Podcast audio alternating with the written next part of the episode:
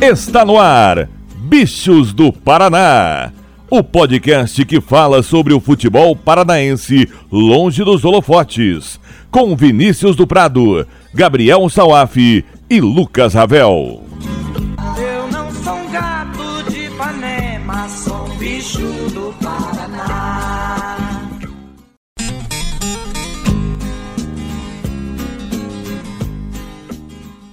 Dale gurizada, tudo beleza? Eu sou Vinícius do Prado e esse é o 11º podcast Bichos do Paraná. Aqui nós vamos conversar sobre tudo que rola no nosso futebol paranaense, principalmente aquilo que está longe dos holofotes. E nesse momento é hora de falar sobre o nosso estadual, e para isso trago comigo os jornalistas de garbo e elegância, Lucas Ravel, o homem que sabe tudo e muito mais do Rio Branco. Tudo certinho? Fala Dudu, beleza? Sempre aqui, né, para comentar aí os acontecimentos aqui do, do, futebol do nosso estado. E o rei do Atílio Jonedes, o nosso Gabriel Salaf. Tudo certo, Salaf? Fala Dudu, fala pessoal. Hoje, sexta-feira, dia 26, que estamos gravando o aniversário do Atlético. Parabéns, Furacão. Parabéns ao Clube Atlético Paranaense de tantas glórias e conquistas para o nosso estado. Lembrando sempre para você nos seguir nas redes sociais, Twitter, arroba bichos do PR, e também se inscrever no seu agregador de podcasts favorito. E nessa edição teremos novamente mais um convidado, um cara aí que sabe tudo lá do futebol do oeste do estado e vai nos ajudar, porque essa semana teve muito assunto. O convidado de hoje é o Bruno Rodrigo, do portal de Prima Paraná está aqui entre nós para falar sobre o que está acontecendo lá em Cascavel. Seja bem-vindo, Bruno, e prepara a garganta, que hoje você vai ter bastante assunto aqui com a gente. Fala, Dudu, agradeço o convite e falar um pouco aqui da cidade. Tá do céu ao inferno, né? Os dois times da cidade. É, a situação aqui está bem diferente para ambos os times. Exatamente, FC Cascavel e Cascavel CR em situações opostas aí nesse começo de 2021. Então vamos lá, começando mais uma edição, né? trazendo o que teremos aí no futebol do oeste do estado e também o Coxa estreando com tudo no campeonato estadual. Vem com a gente que tem muita coisa boa.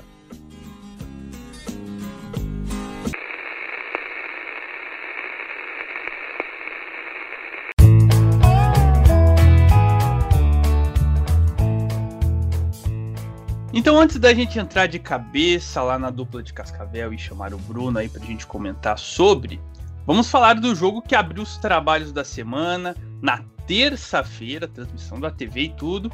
O Coritiba venceu o Maringá por 1 a 0 lá em Arapongas, no Estádio dos Pássaros, e estreou com tudo no Campeonato Paranaense. Vamos aí chamar, vou começar com o Ravel.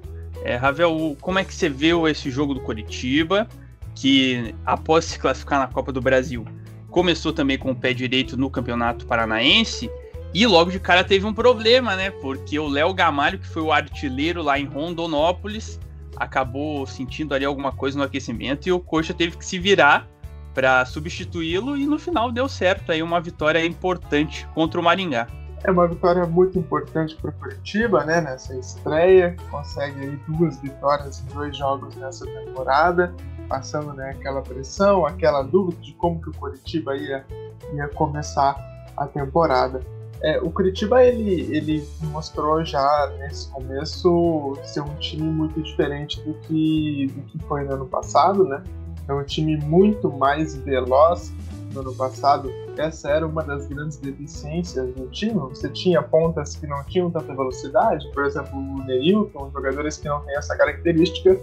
E nesse ano a gente já vê o Igor Paixão se destacando ali e trazendo é, para o Curitiba é, uma forma de jogar um pouco diferente, né? É, e o, essa falta de velocidade deixava o jogo do Curitiba no ano passado muito previsível. E com a chegada do Mourinho, o estilo de jogo dele que é de mais velocidade, a velocidade é, é, crucial e um ponto forte do Coxa nesse início de temporada, principalmente com o Igor Paixão, que tem se destacado bastante, conseguiu é, dar uma assistência. É um jogador que muito incisivo, que vai para cima da, da, marcação. E o Coxa conseguiu uma boa vitória. É, teve também o Wilson ali que se destacou defendendo um pênalti, né? O Curitiba poderia ter tomado um gol naquele lance.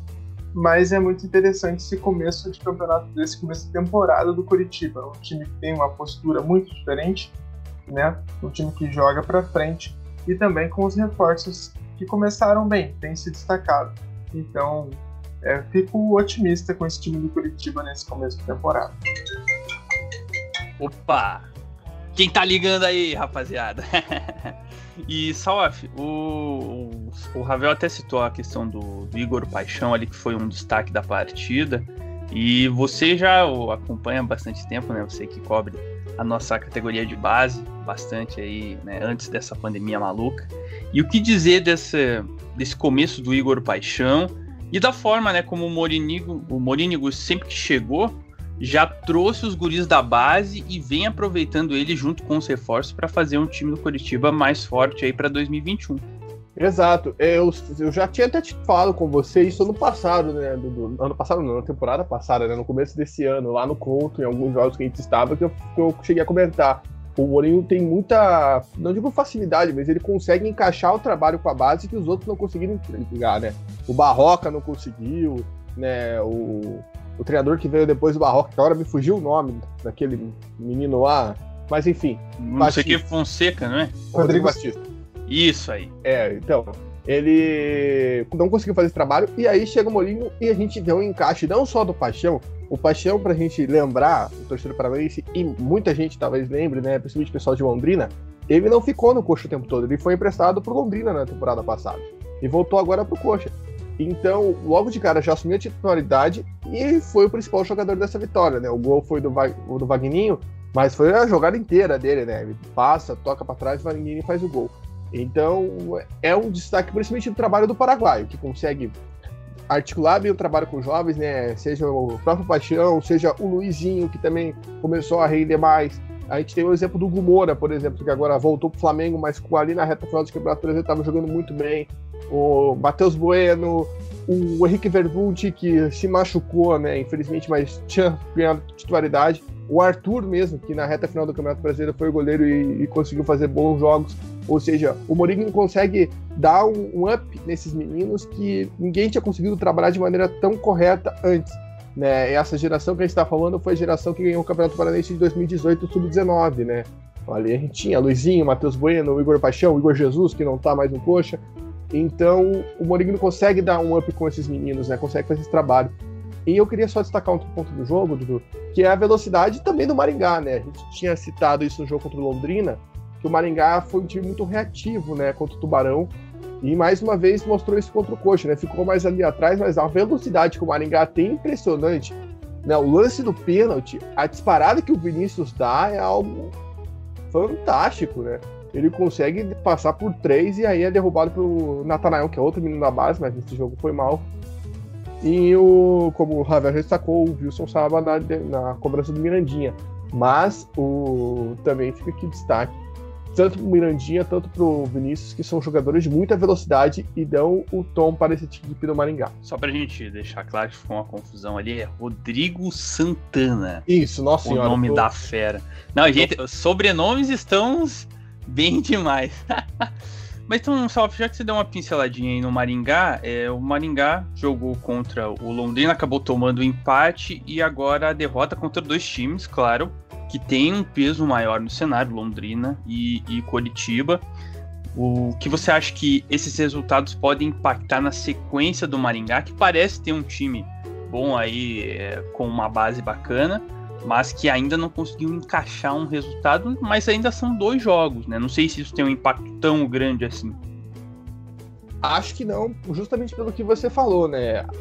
São duas equipes boas no cenário estadual, né? São duas equipes que você não ganhar não é uma tragédia. Talvez contra o Londrina pese muito, né? Por aquele gol no último lance e também até mesmo contra o Coxa, né? Pelo pênalti que o Mirandinha perdeu ali no final do primeiro tempo, que o Maringá podia ter sido na frente e aí o jogo poderia ter sido outro. Mas o que me deixa mais intrigado no Maringá é saber como que o Maringá vai se postar num jogo que ele precisa ficar com a bola. Porque, como dissemos, o Maringá é uma equipe muito reativa, é uma equipe que se defende muito e consegue atacar em velocidade muito bem. E aí, quando não for para ficar encolhido atrás, como que vai ser, né? Domingo a gente vai ter uma prova disso, né? Domingo o Maringá encara o Rio Branco. E o Rio Branco do Norberto Lemos a gente sabe muito bem como que é, né? Então eu quero, eu, eu quero ver como que vai ser isso, né? Eu quero ver como que vai ser esse processo do nosso dogão quando tiver que ficar com a bola, quando tiver que ditar o ritmo do jogo, como que ele vai conseguir fazer esse trabalho. Maravilha, então, gente. Fizemos uma análise aí da, da vitória do Curitiba por 1 a 0 frente ao Maringá, então, confirmando o gol do Vagninho, como o Salaf comentou com a gente. E é isso aí, então, esse foi o primeiro jogo aí da semana de Campeonato Paranaense. E na quarta-feira, tivemos aí agora sim vamos chamar o nosso convidado, porque o FC Cascavel recebeu o Operário e venceu com 1 a 0 gol de Gama, uma falta de longe, o cara meteu o canudo e o desvio acabou matando ali o Simão.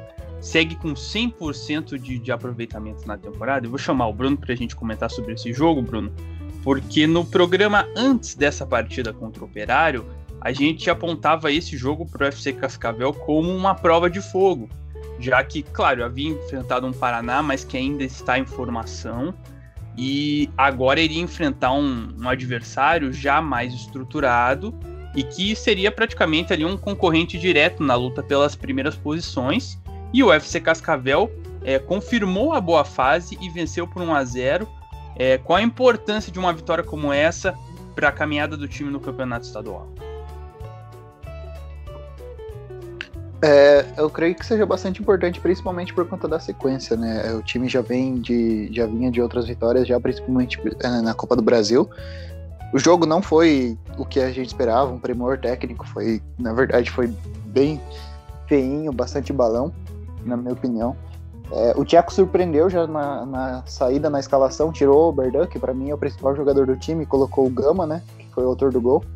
É, e eu, que, eu queria mesmo ver como ficava o time sem o Oberdan, porque o Oberdan hoje é como se fosse um, um motorzinho ali do, do meio-campo do, do UFC Cascavel. E eles tiveram sim algumas dificuldades para criar, principalmente no, no, primeiro tempo ali, mas é, creio que é uma, uma forma de mostrar que existe sim vida sem o Oberdan. Né? Eu, eu não sei qual foi o motivo do Tcheco tirar ele, eu não sei se teve questão física, questão de contusão ou alguma coisa assim. Mas ficou bem explícito que dá sim para o time jogar sem ele, caso precise. E em questão de jogo, o time foi criou bastante até, se for ver. É, de novo, foi um time seguro defensivamente, fez alteração na zaga também. O, ele trocou o William, tirou o William e colocou um outro rapaz que eu não vou lembrar o nome agora. E o time foi bem seguro defensivamente. Eu creio que foi o, é o, é o teste de fogo, como vocês falaram aí, para o time. É, e eu acho que essa vitória aí mostra que o time pode sim competir nas cabeças esse ano e sonhar, talvez, com o título paranaense. Não, eu queria só pontuar aqui que é, pelo menos pareceu, né? Até o pessoal da transmissão da TV Serpente, o nosso glorioso Guizinho, eles colocaram que o Tcheco meio que até deu uma poupada em alguns jogadores e o Oberdan um deles. Não pareceu que seria uma questão técnica, pareceu ali para dar uma rodagem de elenco mesmo. Eu fiquei pelo menos com essa impressão, né? Porque a gente viu ali a entrada do Lucas e do Giareta na defesa, né? Uh, óbvio que o único ponto ali que foi trocado além disso foi o Gama, o Gama no lugar do Oberdan.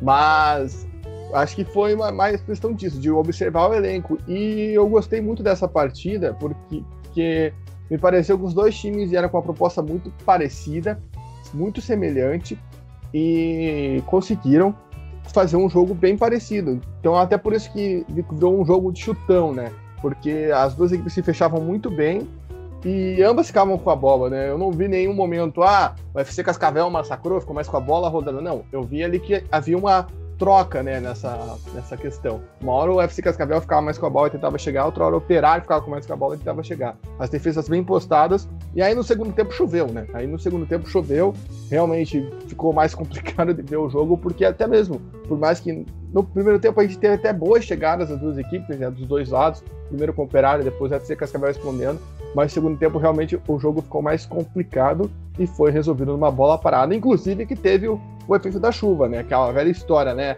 Tá chovendo, chuta de longe e vendo que dá. Exatamente. E, claro, o Salaf citou a questão da, das posses de bola alternadas, que cada time né, fez uma estratégia parecida com a do adversário, Ravel. Mas em relação principalmente ao jogo contra o Juventude de Samas, que foi é, uma, uma amostra mais visível do que a gente poderia ver do, da equipe do Operário, eu senti uma queda de rendimento ali em relação àquela partida. Claro que o adversário é pior, né? O FC Cascavel tem um time muito melhor que o do Juventude. Mas a questão da postura do operário, principalmente jogando pelas pontas, com o próprio Giancarlo, com o Rafael Oller, que nessa partida, sinceramente, não vi aquele futebol que ele pode demonstrar. Eu senti o operário um pouquinho abaixo, não sei se você também compartilha dessa visão ou foi mais a chuva, igual Salaf falou, que acabou prejudicando um pouco a partida. É, eu concordo com você, eu acho que o operário realmente ficou bem abaixo do, do que pode, a gente já viu já esse time do Matheus Costa é, desempenhar, né? O, mas também acredito que isso tenha muito a ver com a forte marcação do FC Cascavel. As duas equipes elas limitaram muito o jogo do adversário, né? Então até por isso a partida ficou, ficou um pouco mais feia e tal, com muita marcação. Mas essa era a proposta mesmo, não deixar o adversário jogar. É, o time do Operário é um time que tem muita movimentação ali, né? Os volantes chegando sempre ali para chutar. Até no primeiro tempo teve dois chutes ali, um do Leandro Vilela. É, os meias também se movimentam bastante, trocam de posição, os atacantes saem da área também para ter essa alternância ali no, ali no time. E isso deu muito certo ali no, nos primeiros 20 minutos, que o Operário conseguiu duas oportunidades. É, mas depois, pelo que eu vi, isso aí foram, foram lampejos. Depois o Operário já não conseguiu oferecer tanto perigo, o FC Cascavel conseguiu é, encaixar ali a marcação e o Operário já não conseguiu mais é, é, se lançar tanto assim e conseguir agredir o time do, do FC Cascavel. Acho que foi uma partida abaixo de que o Operário pode mostrar, é, mas é, como é um jogo muito difícil, uma partida muito equilibrada, jogando fora de casa, também não acredito que seja é, preocupante para esse time do, do Operário. No jogo contra o Juventude, o Operário marcou muito em cima. Ele foi um time que sufocava o adversário lá no, no, no campo de defesa do adversário. Nesse jogo específico contra o FC Cascavel, é, já não, não foi tanto assim. Foi uma equipe que marcava mais ali no meio de campo. É, então, teve essa, essa, essa diferença aí em relação ao jogo contra o Juventude. Foi uma partida abaixo, mas também não acredito que seja um ponto de, de preocupação, até porque ainda estamos no começo da temporada. Eu só queria colocar uma coisa, talvez polêmica para algumas pessoas, que para mim, é, não, não que o Operário tenha feito um grande jogo, longe disso, como o Ravel colocou, mas para mim foi melhor do que os jogos contra o Azures e contra o Juventude, a performance do Operário no Olímpico. Mas morre aí. Precisa ainda muito evoluir o operário para alcançar um nível que a gente espera dele. É, não sei. Talvez. Mas, sinceramente, não gostei muito da partida do operário. Mas, Salaf, já que você comentou aí sobre essa questão, eu queria que você comentasse um, um assunto muito louco que aconteceu nesse jogo. Que foi um lance ali de escanteio que não aconteceu a substituição que era para acontecer e ficaram 12 atletas do FC Cascavel lá na área para defender o escanteio. Que que foi isso, cara?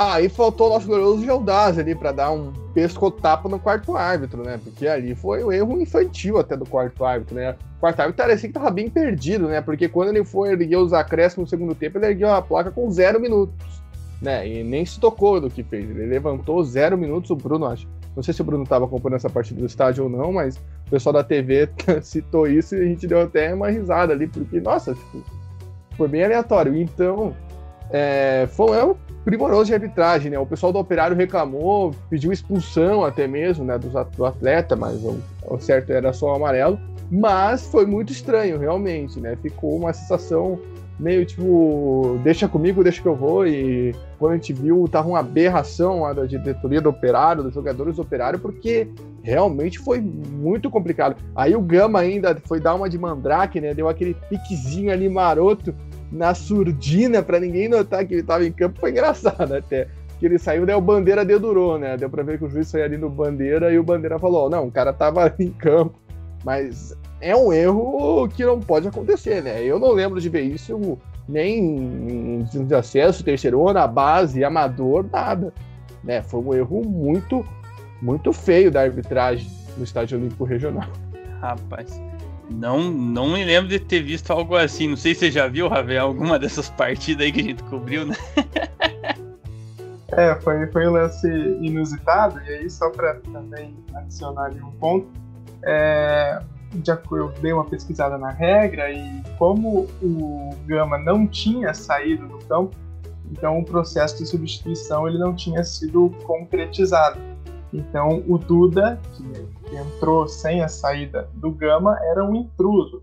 Então apenas o Duda tinha que tomar o cartão amarelo. Acontece que o Gama, ele quando ele percebeu que era para ele ter saído, como o Salve falou, ele saiu de fininho, já foi colocando o colete, ficou ali no banco. E o árbitro, de acordo com a súmula, entendeu que isso foi uma forma de ludibriar a arbitragem e aí também deu o cartão amarelo para o Gama. É, na súmula, o árbitro assumiu o erro e disse que não tinha percebido que o, que o Gama não tinha saído do campo. É mole, rapaz, é mole. Meu pai eterno. É, e pra gente fechar então essa questão, né, dessa, desse momento do FC Cascavel, cara, como é que a cidade tá vivendo essa questão do, desse começo de ano do FC Cascavel? Porque a gente já viu em alguns anos atrás o FC Cascavel tendo esse crescimento, né? A gente vai falar daqui a pouco do Cascavel CR, mas o Cascavel CR dando uma derrapada. E nessa temporada parece que esse planejamento do, do FC Cascavel vem se concretizando em resultados excelentes, como a gente pôde ver aí. Como é que a cidade está vendo esse momento e uma possibilidade de um crescimento até da equipe, quem sabe aí com o dinheiro que vai entrando, avançar de fase na Copa do Brasil, talvez uma boa campanha na Série D. Como é que a cidade está vendo esse momento da serpente aí do FC Cascavel? Então, Dudu, é... para quem não sabe, Cascavel hoje é bem polarizada. Polarizada não, na verdade, 99% da torcida aqui na cidade é torcedor do FC Cascavel, o outro 1% é torcedor do Cascavel CR. A cidade vê com bons olhos. É, o time, um time da cidade não chega longe no Campeonato Paranaense, se for ver, desde 1980, né? Que foi quando o Cascavel Esporte Clube foi campeão paranaense, né? Naquele fatídico jogo que contra o Paraná. O e jogo do Caicai. Exatamente. É, é com Colorado, verdade. Foi com Colorado. É, e a cidade vê com bons olhos. Eu acho que a, o principal objetivo não é nem o título paranaense. É, é, é, todo mundo fala que, que, que, o, que a torcida quer, o que o time quer é subir para a Série C. Então, tanto que quando, quando o time surgiu em 2015, ele subiu para a primeira divisão. Uh, o que rolava na cidade que era, é que era até 2028 o time queria estar tá na Série B brigando para subir para a Série A. Que eu não acho um absurdo de, de sonhar hoje pelo investimento que o clube tem, o clube está recebendo mais dinheiro aí por conta da Copa do Brasil. E assim, a torcida está bem, bem animada com isso, com a, a, questão do time. É um trabalho contínuo, o que é difícil de acontecer em clubes do interior. E a gente consegue ver hoje aqui no, no Cascavel e até ali no Cianorte, né? E a, a, imprensa também da cidade se mostra bem animada em poder cobrir isso. É, é como se fosse um é um, um êxtase assim, sabe? Ainda que não tenha torcida nos estádios, é, é possível ver em redes sociais, tudo mais, que uh, o retorno tem sido bom, sabe? Maravilha. E só queria uma opinião rápida sua sobre o todo glorioso Guizinho, o grande personagem aí da TV Serpente nesse começo de ano. Cara, falar que o mascote em si é bem bonito. É, e é uma ideia, assim, o, o FC Cascavel é o, é o, time do marketing, né? É o time do marketing e o que eles podem fazer para chamar torcedor, para conseguir torcedor, eles fazem. E o Guizinho é uma forma de, de cativar as crianças ali, né? E eu acho que é uma ferramenta super importante que o time se aproveita disso e falta, eu creio que falta isso em muito time aqui no estado. Só fica a curiosidade que o guizinho é mais caro que a camisa do clube, né? Eu acho isso algo sensacional, inclusive. Dado o marketing da FCC, que um guizinho é mais caro que a camisa. Não, e, e, os caras falaram na transmissão ontem. A camisa mais barata do Brasil. Então, os caras Os caras têm esse poder de marketing mesmo, show de bola. Vamos ver aí se esse momento do marketing e do futebol acabam se concretizando aí numa boa temporada aí pro UFC Cascavel. E pessoal, o UFC Cascavel, como a gente comentou aí, vem forte, tanto no Paranaense quanto na Copa do Brasil. E na quinta-feira, em Cascavel, nós tivemos um jogo de muito interesse para a equipe da Serpente, que descobriria o adversário dela na próxima fase da competição. Mas olha só o que aconteceu. O Havaí de Santa Catarina venceu o Palmas de Tocantins por 1 a 0. Sim, o jogo foi em Cascavel e o mando era do Palmas. e vai enfrentar aí então a Serpente, o, Leão da Ilha vai enfrentar a Serpente na próxima fase da Copa do Brasil. Salaf, na sua escala de nível bizarrice, onde chega esse confronto entre Havaí e Palmas em Cascavel? No nível Rogério Caboclo. Né, o nível Rogério Caboclo, que é um nível a, além do 10, é um nível superior, ultra power, né? Que esse cara é um completo do bizarro, parece a parte da realidade, parece desconectado de tudo que está acontecendo, né? Fala coisas completamente absurdas em suas reuniões e acontece isso aí, cara. É lamentável, né? Infelizmente a gente vê tais coisas. E o melhor. Não, tem a questão mais bizarra ainda. Se o jogo fosse empate, o Havaí passava porque o Palmas tinha vantagem de ser o mandante. Cara, que vantagem! É pra acabar, né? É, é um regulamento totalmente confuso, perdido, e ainda tem mais isso, sabe? É lamentável porque. Não que, sei lá, não deva tentar fazer futebol, mas, poxa, olha o momento que a gente tá vivendo sabe? Tocantins fechado, Goiás fechado, Minas Gerais, que era para ser o jogo fechado. É, e assim vai, né? Volta Redonda, que era para receber outros jogos, não recebeu, passou para Saquarema e para o Coutinho. E aí acontece isso, e é infeliz porque parece que fica tudo desconectado, né? O próprio Bruno postou na semana passada um vídeo que a prefeitura de Cascavel fez, né, alertando a população sobre os riscos do Covid, e aí me põe um jogo de um time de outro estado para jogar. Sabe? É completamente fora de nexo. Você tem que balancear as coisas.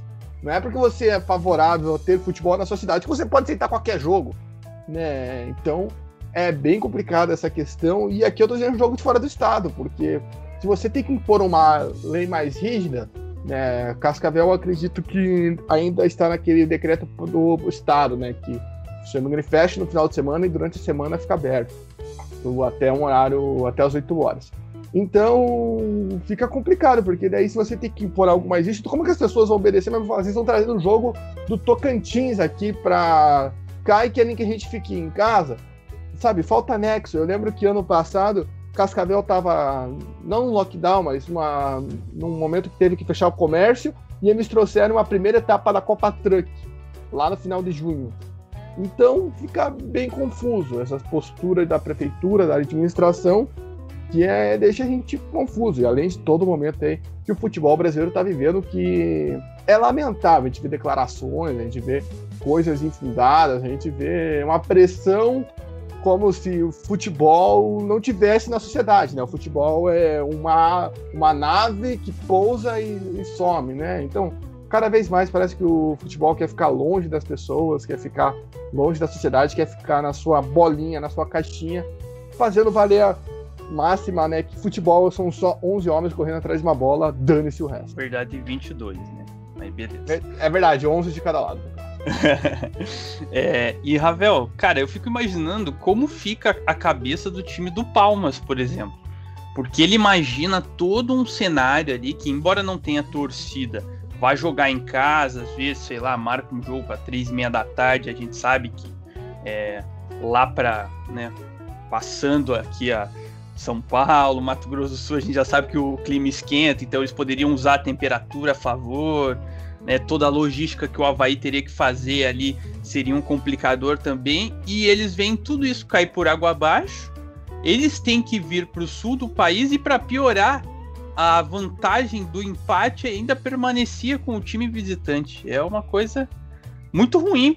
Imagina como é que ficou a cabeça do time do Palmas. Né? É, se a decisão de, de colocar esse jogo em Cascavel fora, por questões fora do campo ali, já são bizarras, dentro de campo também, né? É, você trazer um time, um time sair do Tocantins, que na primeira fase a única vantagem, a única vantagem é jogar com o seu mando de campo, em um campo que você já conhece, você vem para um, um lugar onde você nunca jogou, né? Não, não, qual o sentido do regulamento da Copa do Brasil nesse caso? Porque imagina você jogar no campo que você nunca, você nunca jogou e você com, no regulamento você ter a, a questão do, do, mano de campo, um empate, você tá eliminado, então não, não faz muito não faz muito sentido, né? Então os jogadores devem devem ficar bem né, bem bem complicada essa situação para o time do Palmas. É, esse jogo que aconteceu em Cascavel foi muito bizarro, né? Isso, o jogo ele aconteceu num dia, trazer alguns dados aqui, é, no dia em que o HU de Cascavel transformou leitos de enfermaria em UTI para atender pacientes com Covid-19, porque a cidade já não aguenta mais é, a demanda de pacientes, né? E a região, falando sobre a macro-região oeste, a região também já não aguenta, é, na última quinta-feira, os dados são da última quinta-feira, tinham 101 pessoas aguardando é, leitos de UTI na fila de espera. Então, considerando todo esse contexto, é, essas questões dentro de campo, essas questões fora de campo, não há nenhuma explicação técnica ou científica e de bom senso para a realização de um jogo com duas equipes de fora do estado em Cascavel. Exato, exato. Totalmente descabido. É, e Bruno, queria que você também emitisse a sua opinião a respeito disso.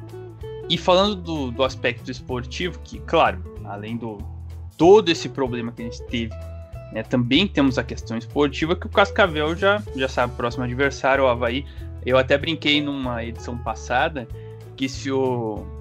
que naquela época, o, na época que a gente gravou essa edição, o Catarinense estava parado. Então se o se o FC Cascavel vencesse o, o Figueirense, passasse pelo Figueirense e caso enfrentasse o Havaí, passasse pelo Havaí, poderia comemorar o título catarinense já. Como é que você vê essa questão aí desse próximo adversário e dessa questão desse jogo, né, em Cascavel, dada a situação da saúde que o Ravel bem pontuou? Pois é, primeiro lugar, Cascavel foi, foi em Cascavel que começou toda essa bagunça da tabela do Paranaense. Foi em Cascavel que proibiram a, primeira, a realização do primeiro jogo aqui no Paranaense. Então é contraditório, bastante contraditório, trazer um jogo de fora do estado aqui na cidade que está passando por uma situação, uma situação não é nada boa aqui. É, leito do TI a gente tem hoje 96%, se eu não me engano, dos.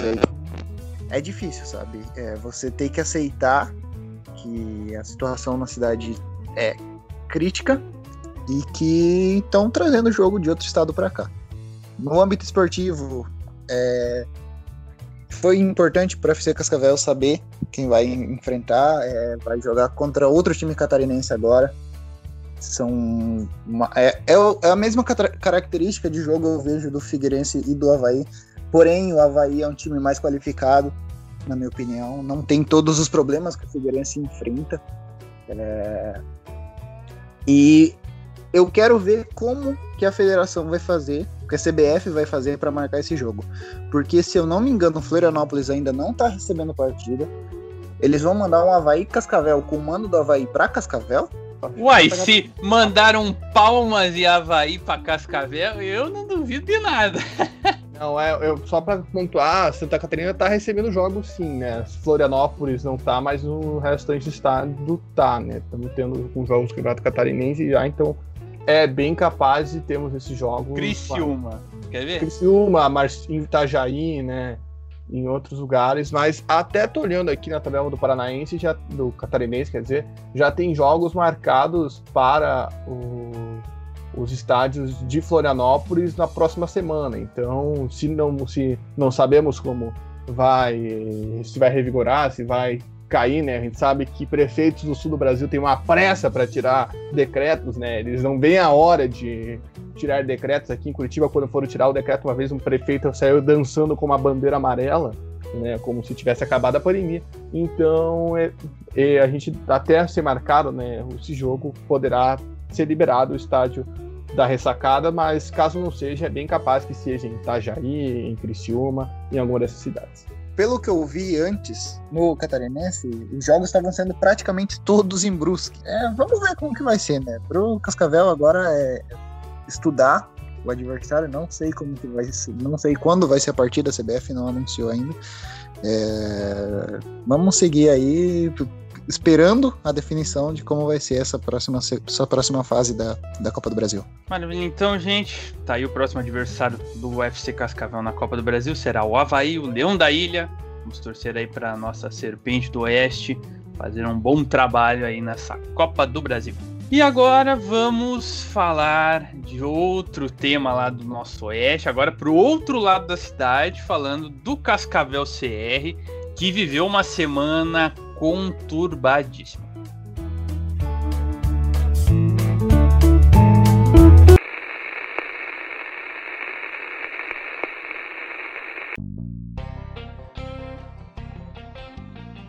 Como a gente falou naquele áudio do futuro, na edição passada, o Cascavel acabou demitindo o treinador Alex Alves, depois né, da derrota para o Toledo. E o novo técnico foi anunciado nesta semana, Luiz Carlos Cruz, que foi comandante do acesso em 2018. Só que logo em seguida dessa troca no comando técnico, foi anunciado também o rompimento com a empresa que gerenciava o futebol do clube. E aí começou o desencontro das informações. Chegou a se falar que ficariam apenas sete jogadores é, no Cascavel CR para a temporada. Falou-se também WO no jogo de sábado contra o Curitiba, mas no fim alguns jogadores ficaram, como o nosso goleirinho Tuberton, o lateral Favalli e outros jogadores chegaram, como Lapa, que também subiu com o CCR, e o lateral Kennedy, velho, conhecido das categorias de base nosso, da nossa capital, ele jogou pelo Paraná. Bruno, como é que ficou essa situação? Como é que foi essa semana que você teve que se virar aí porque cada hora era uma informação diferente? Cara, foi uma semana bem complicada. Na segunda-feira a gente teve a, a, notícia do desligamento do Alex Alves, né? Em um áudio que ele mandou para a imprensa, ele contou os motivos, disse que no sábado já, no, no sábado, no domingo antes do jogo, ele já recebeu do presidente o ultimato que ele seria demitido caso não ganhasse do Toledo, caso perdesse para o Toledo.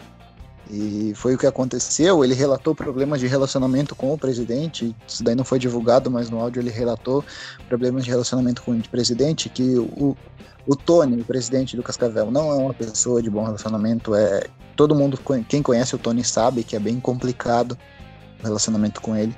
E então, depois disso, contrataram o Luiz Carlos Cruz, o grande Luiz Carlos Cruz, que foi técnico do acesso em 2018, naquela campanha surpreendente, que ninguém acreditava no Cascavel Serra na segunda fase do, da Série B e tiraram da cartola um, um acesso ali.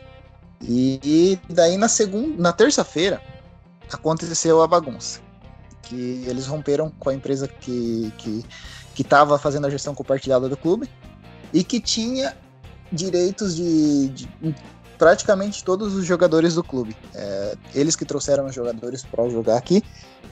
E quando rompeu, quando saiu a notícia, veio também o de supetão assim que só sete jogadores seriam ficariam na equipe, além dos jogadores que eram contratados externamente, que não eram muitos. Então é, corria assim o, o, o, papo de que talvez o Cascavel CR daria WO. Tudo isso sem o professor Luiz Carlos saber. Foi comunicado a ele da, do. Foi, a imprensa foi questionar ele se ele sabia desse rompimento, ele falou que não sabia. Tava vindo para Cascavel e não sabia. Por fim, o que aconteceu? É, muita informação desencontrada. No final, alguns jogadores foram da, da 2RA, que é a empresa de agenciamento, é, continuaram, caso do goleiro Tom, do Favale, do Gustavo Eugênio, zagueiro, e continuaram na equipe, acertaram por. Eu não sei como foi feito esse acordo, se a empresa acertou com o time para eles ficar, se foi feito acerto por fora. Mas hoje o Cascavel CR conta com dos jogadores que já estavam inscritos no, no Paranaense antes. Caiu de 28 para 20 jogadores. Eles conseguiram manter um bom elenco ali, um, que dá para jogar contra o Curitiba na, no sábado. Jogo televisionado, compensa você ir para um jogo televisionado com sete jogadores. Com sete jogadores, se eu não me engano, dá para jogar. É, não chega a dar WO. Mas, como as notícias correram aqui no começo da, da, da semana, era isso daí, que eram sete jogadores. Agora é uma situação mais tranquila. O professor Luiz Carlos teve um dia e meio de trabalho, ele chegou na, ontem, ontem aqui, e trabalhou ontem à tarde, vai ter hoje, e a, acho que creio que hoje eles já viajam para Arapongas para enfrentar o Curitiba, que é um freguês do Cascavel CR. O Cascavel CR não perde para o Curitiba desde 2011, foram dois jogos nesse meio tempo duas vitórias e vamos ver se eles conseguem manter essa sequência que eu acho bastante difícil, visto as dificuldades que o time tem tido tecnicamente e externo técnico ali, dificuldades nos bastidores. Vamos ver, né? Mas vai ser complicado dado o contexto aí bem explicadinho pelo Bruno. Ravel, a gente comentou, né, já nas últimas semanas, o nosso prognóstico foi que o Cascavel CR seria um candidato na luta pelo rebaixamento. E agora, com todo esse turbilhão, o que esperar, né? Porque pode ser o mais esperado é que o time se afunde ainda mais, mas às vezes a gente sabe como é que é o futebol, né? Às vezes uma reviravolta desse tamanho pode mudar a história de uma equipe no campeonato.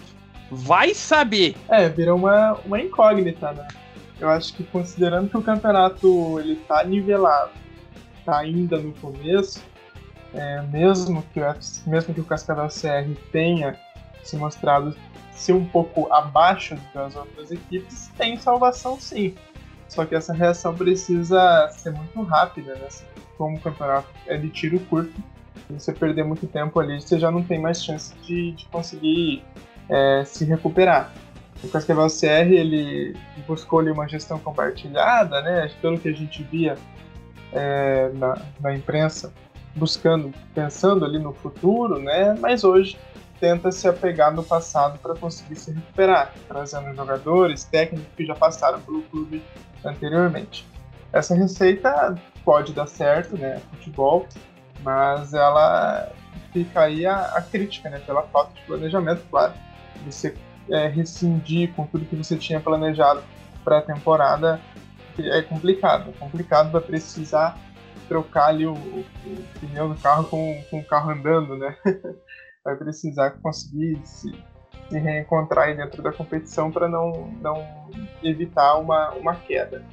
É, o Luiz Carlos Cruz ele vai assumir o clube em uma situação diferente da que ele assumiu em 2018, mas ele tem experiência em fazer o Cascavel CR funcionar rapidamente, né? É um cara que já conhece o, o clube, conseguiu subir com o time, como o Bruno falou, e aí, é, trazendo um pouco sobre como foi ele em 2018, em 2018 o Cascavel CR se classificou para a segunda fase da divisão de acesso ali aos trancos de barranco, com auxiliar no comando, porque o Agenor Pitlin ele tinha sido demitido depois de uma derrota por 5 a 1 para o PSTC.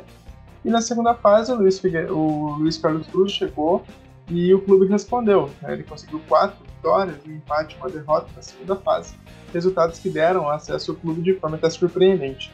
No final, o Operário foi o campeão daquela divisão de acesso. Tem salvação, é um clube que, que a gente sempre nos surpreende, a gente sempre espera né, que, que o Cascavel CR nas previsões esteja lá por baixo, ele consegue fazer campanhas é, até, até seguras, né? Esse ano já começou uma situação um pouco mais complicada. Mas pode surpreender sim, né? considerando que no futebol tudo pode acontecer.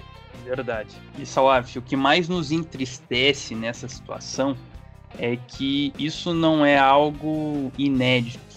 Essas parcerias entre clubes e empresas têm alguns casos que deram problemas para as equipes, principalmente no nosso interior, e que acabam ferrando com um planejamento, com uma temporada e que podem deixar cicatrizes muito profundas. Exato, a gente até tinha falado isso no nosso pré-paranaense, né? Que é muito arriscado essas parcerias, né? Com empresas, a gente não vê isso com bons olhos é, ao longo do campeonato, né? É muito complicado quando acontece isso, quando você tem esse tipo de trabalho, né? São muitas empresas que às vezes não têm tanta estrutura assim, que chegam com uma proposta, mas fazem outra, né, que às vezes se perde no meio do caminho, às vezes prometem um patrocinador e não existe patrocinador, e aí o time fica sem verba. Então tem vários pontos assim que acabam não funcionando. Eu não, não sei quais foram os motivos exatos da saída né, da, da, dessa empresa que estava no Cascavel CR, né? Não sei se isso chegou a ser comentado de forma mais aberta lá em Cascavel, o Bruno pode dizer. Né? Além do, da questão do relacionamento com o presidente, como já soubemos, é algo bem complicado, mas é, é algo que não é inesperado, né? Não é algo que não esperávamos ver no futebol paranaense, ainda mais numa desordem, né? Porque muita gente, pelo menos, falava em Cascavel, né? Que a gente ia atrás de informações que não estava sabendo de nada do time. Né? A única coisa que estava sabendo que estava treinando em outra cidade era isso. E estava vindo um atleta, um outro de Cádiz lá, e, e era isso que a gente sabia. Então, quando você não sente essa confiança, né? Sabe, é diferente quando você vê uma empresa assumindo e falando, ó, oh, a gente vai fazer tal trabalho, né? Você sabe diferenciar né? E a maioria dos casos que a gente vê é o oposto, né? Não, a gente vai segurar as informações, depois a gente vai passar tudo, aí você fica, Ih!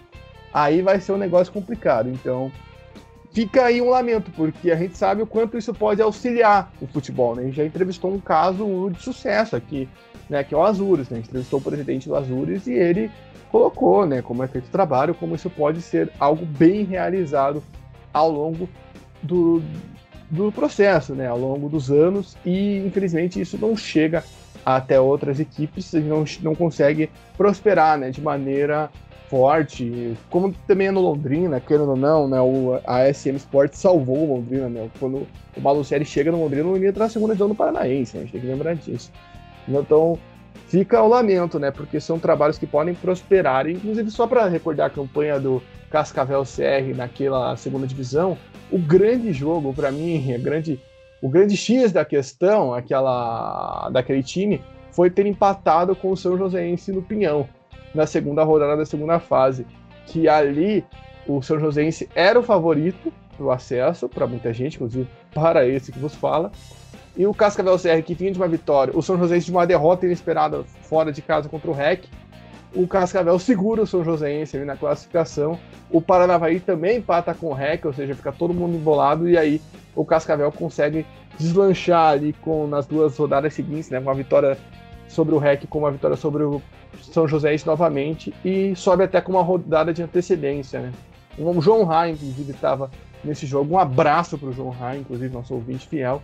E o tanto que o Cascavel CR perde na última rodada de 4 a 1 para o Paranavaí e perde a final de 7 a 0 Ou seja, foi algo totalmente fora da curva até aquele acesso, mas o Cascavel depois veio se provando ao longo dos anos na primeira divisão do Paranaense. Isso então. É, rapidinho, Bruno, uma, uma fagulha ali, bem sucinto, só que o Salaf comentou dos motivos, além da relação com o presidente, teve algum outro motivo que foi, chegou que foi divulgado até vocês? Eles alegaram diferença técnica e metodológica da, do, do pensamento da empresa e do, do clube.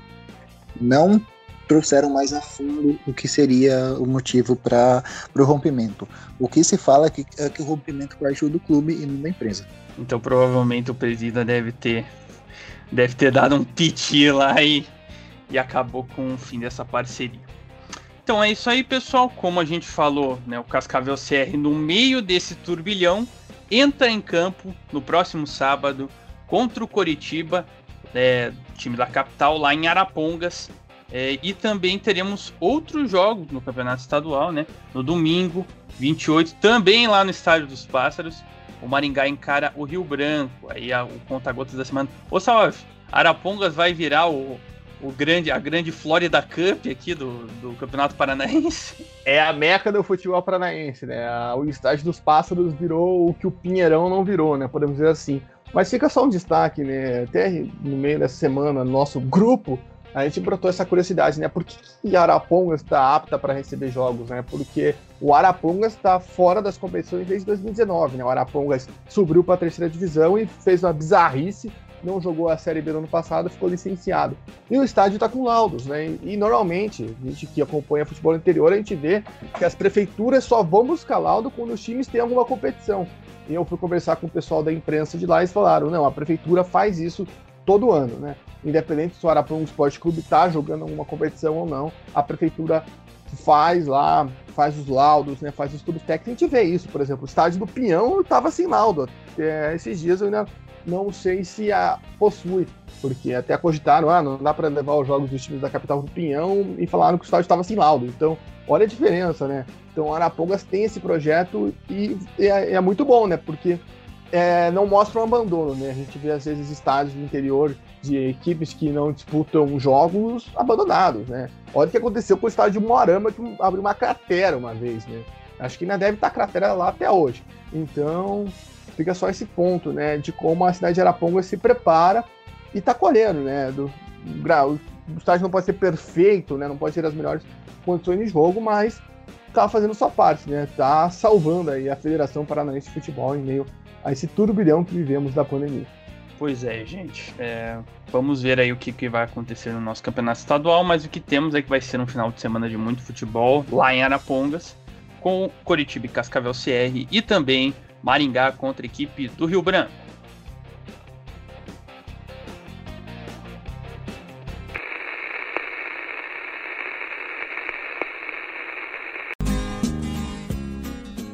Então é isso, gente. Fechamos essa edição do Bicho do Paraná, edição de número 11. Quero agradecer a você que nos escutou até agora. Obrigado pela companhia nessas edições. Também agradecer ao nosso convidado, Bruno. Seja mais que bem-vindo sempre. A gente é chato, a gente pede mesmo. E a gente espera que no futuro próximo aí a gente conte novamente com a sua participação para falar sobre os times do Oeste. Esperamos que em momentos bons como o FC Cascavel e não em momentos ruins como o Cascavel CR, né? Eu que agradeço a oportunidade de participar. É, espero que sejam em momentos melhores, principalmente para o Cascavel CR. Eu, como torcedor, meu lado torcedor pede isso.